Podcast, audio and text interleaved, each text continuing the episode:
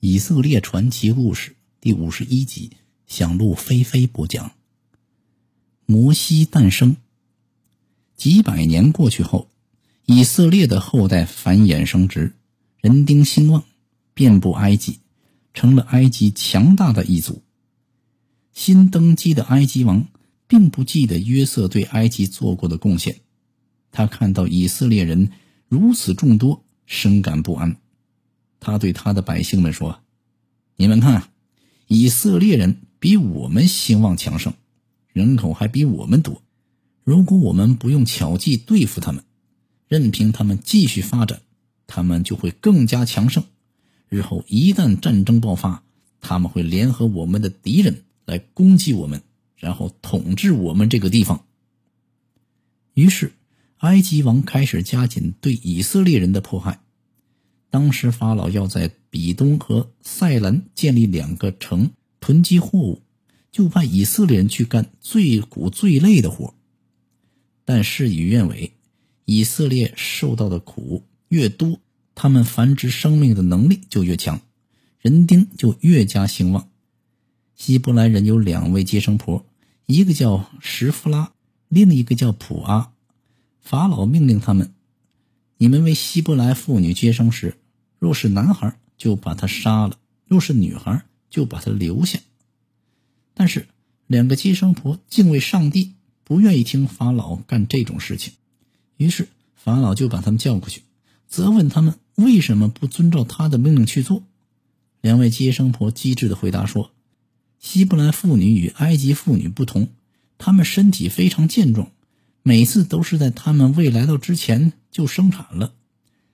法老听到此话，就重新下了一道命令：凡是以色列人生的男孩，都必须丢进河里淹死；只有女孩才可以留下，违者处死。这时，一个利未族的希伯来妇女生下了一个儿子，因为这个孩子长得活泼可爱，实在是不忍把他淹死，于是就把他藏了起来。三个月后。再也藏不住了，加连只好取了一个薄草箱，抹上石漆和石油，将孩子放在箱子里，然后把箱子搁在河上的芦荟中。孩子的姐姐不放心，一直在远处望着，想看着弟弟最后的命运如何。这时，法老的女儿来到河边洗澡，发现芦荟中的箱子，就令宫女把箱子打开，发现是一个希伯来人的孩子。这时，这个惹人喜爱的小生命哭了，一下触动了公主的怜悯之心。于是她决定收养这个孩子。这时，孩子的姐姐趁机跑了过来，机灵的对公主说：“要不要我去希伯来夫人中找个奶奶，来为您哺育这个孩子呢？”公主满心欢喜，连声答应了。于是，女孩赶快回家，将自己的母亲找来。让她当了自己儿子的奶妈。公主给养子起名叫摩西，意思是从水中捞起的孩子。在生母的抚育下，摩西渐渐长大了，并知道了自己的身世。他经常去探望受苦的希伯来兄弟。一次，他看见一个埃及人残暴的殴打一个希伯来人，怒火中烧，见周围没人，便把这个埃及人打死。随后将尸体埋在沙土中。第二天，他出去看到两个希伯来人在争斗，非常生气，就上去教训了欺负人的那个，说道：“你为什么要打自己的同胞呢？”没想到那人竟说：“准立你做我们的首领和审判官呢？难道你要像杀那个埃及人那样杀了我吗？”摩西听到这话后，顿时惧怕起来，心想：昨天的事情一定被人看见了。否则，此人不会这么说的。如果法老知道他杀人的事情，一定不会饶了他。果然不出所料，很快法老便派人来捉拿摩西。摩西闻讯后，立即向东方米甸逃去。这一天，摩西坐在一口水井的石头上休息。米甸祭司叶推罗的七个女儿前往来打水引羊，遇到了几个蛮横的牧羊人，他们强行推开姑娘们。给自己的羊先引起水来，摩西见后打抱不平，赶走了几个牧羊人，并且帮助姑娘们给羊饮水。姑娘们回到家后，把遇到摩西的事情告诉了父亲。父亲赶快让女儿将摩西请到家里，盛情款待，并把他的女儿希波拉嫁给了摩西为妻。后来，希波拉为摩西生了一个儿子，摩西给孩子起名为格顺，意思就是外乡寄居人。许多年后，埃及法老死了，但以色列人在埃及的处境依旧如故。他们的疾苦之声传到了上帝的耳中，使他想起了当年他与亚伯拉罕、以撒、雅各所立的约。于是他选定摩西，让他带领以色列人离开埃及，脱离苦海。一天，摩西赶着岳父的羊群，在上帝的河烈山牧羊，忽然看见远处荆棘中冒出火焰，但荆棘却没有烧着。这个异象使他十分惊讶，于是走过去看个究竟。这时，荆棘中出现了上帝的声音：“摩西，不要走近，把你脚上的鞋脱下来，因为你所站之处是圣地。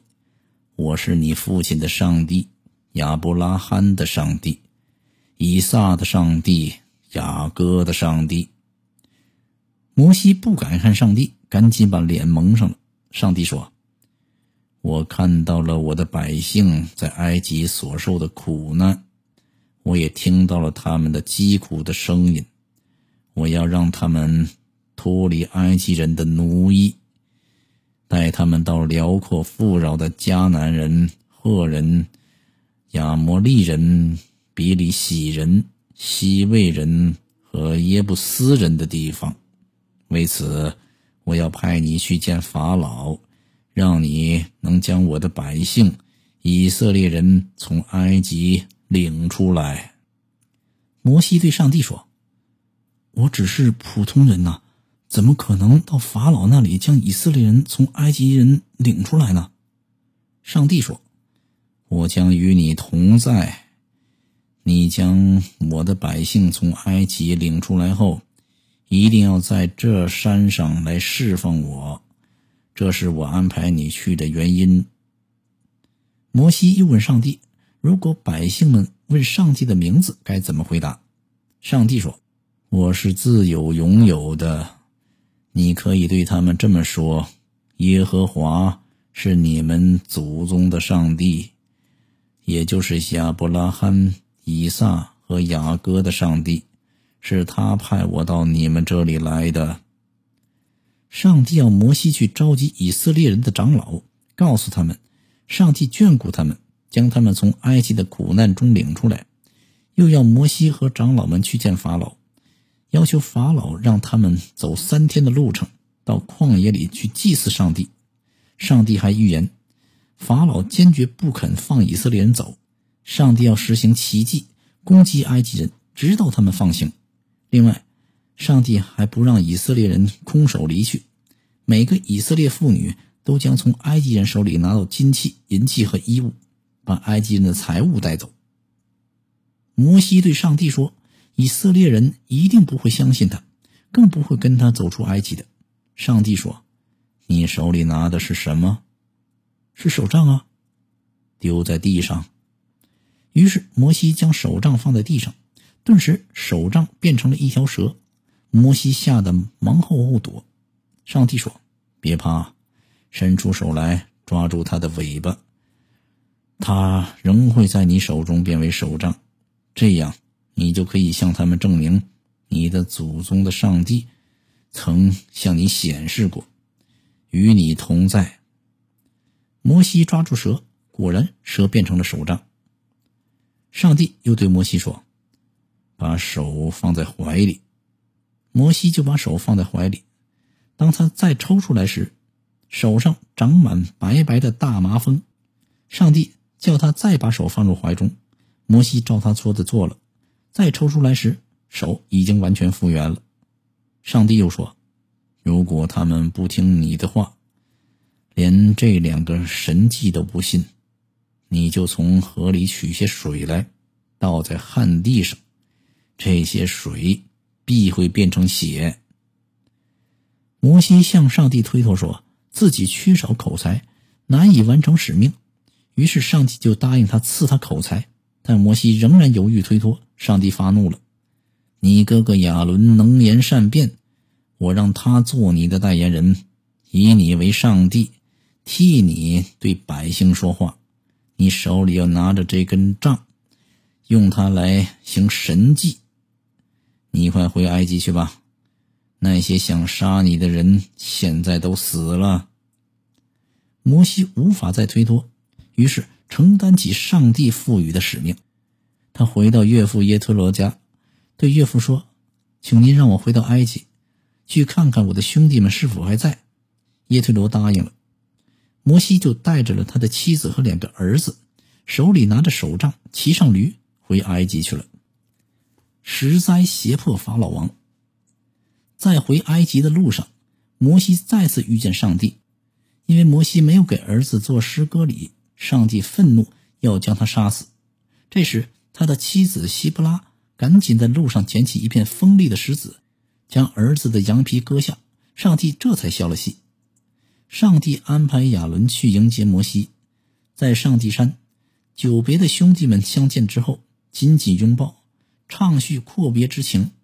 摩西将上帝的旨意详细告诉了亚伦之后，亚伦就将以色列的众长老召集起来，将上帝的旨意传达给他们，并在百姓面前实行上帝传授的神迹，获得了百姓们的信赖，人们纷纷跪伏在摩西面前。接着。摩西与亚伦一道去见法老，对法老说：“以色列人的上帝要他让以色列人走三天的路程，到旷野里去祭上帝，否则会遭到瘟疫和刀兵的攻击。”法老说：“上帝是谁呀？我又不认识他，他怎么能叫我让以色列人旷工，到旷野里去祭祀呢？”法老认为这是以色列人想偷懒而找的借口。第二天，法老吩咐督工，不但不减少以色列人做砖的数目，而且还要求他们自己去捡草烧砖，加重他们的工作来惩罚他们。尽管以色列的官长苦苦哀求法老，但一点都不起作用。于是，以苦不堪言的以色列人开始抱怨摩西，说是他使他们引火烧身。摩西为此感到非常内疚，便向上帝祷告。上帝表示要惩罚埃及法老，逼他们放以色列人离开埃及。摩西上上帝的这些话传达了给了以色列人，担心心灰意冷的以色列人根本不相信他的话，上帝便再次要摩西与亚伦去见法老，要求法老放以色列人到旷野去祭祀上帝，并告诉摩西和亚伦，他要使法老的心变硬，坚决不放以色列人，然后。再严惩埃及，通过这些让埃及人知道上帝的厉害。尽管当时摩西已经八十岁，亚伦已经八十三岁，但他们还是照上帝的旨意去拜见法老。见到法老之后，法老让他们行一件神迹来证实他们的话。于是亚伦按照上帝的吩咐，将手杖丢在法老和大臣的面前，手杖立刻变成了蛇。于是。法老招来埃及的博士和术士，让他们用邪术也丢下自己的手杖变成蛇，但亚伦手杖变成了蛇，吞下了其他手杖变成了蛇。但是埃及法老仍不放以色列人离开，于是摩西和亚伦按照上帝的吩咐，开始降灾给埃及，迫使法老屈服。他们在法老和众臣面前举起手杖击打河里的水，河里的水。都变成了血，鱼都死了，河水腥臭难闻，埃及遍地都是血，连木器中、石器中都有血。但固执的法老毫不理会，埃及人无水可喝，只好在河边挖井。血灾持续了七天，随后河水才变清澈。摩西和亚伦又按照上帝的旨意去见法老，法老依然不准。于是亚伦用手杖指向江河湖泊。那里的青蛙全都跳了出来，弄得宫殿、房屋、床上的人们身上，甚至厨房锅里到处都是青蛙。法老无奈，找来摩西和亚伦，答应了他们的要求，要求他们赶快让青蛙都死去。摩西见法老妥协，便向上帝祈祷。第二天，所有的青蛙都死了。埃及人将青蛙堆积起来，一时弄得臭气熏天。但是，蛙灾刚过去。法老就立即变卦了。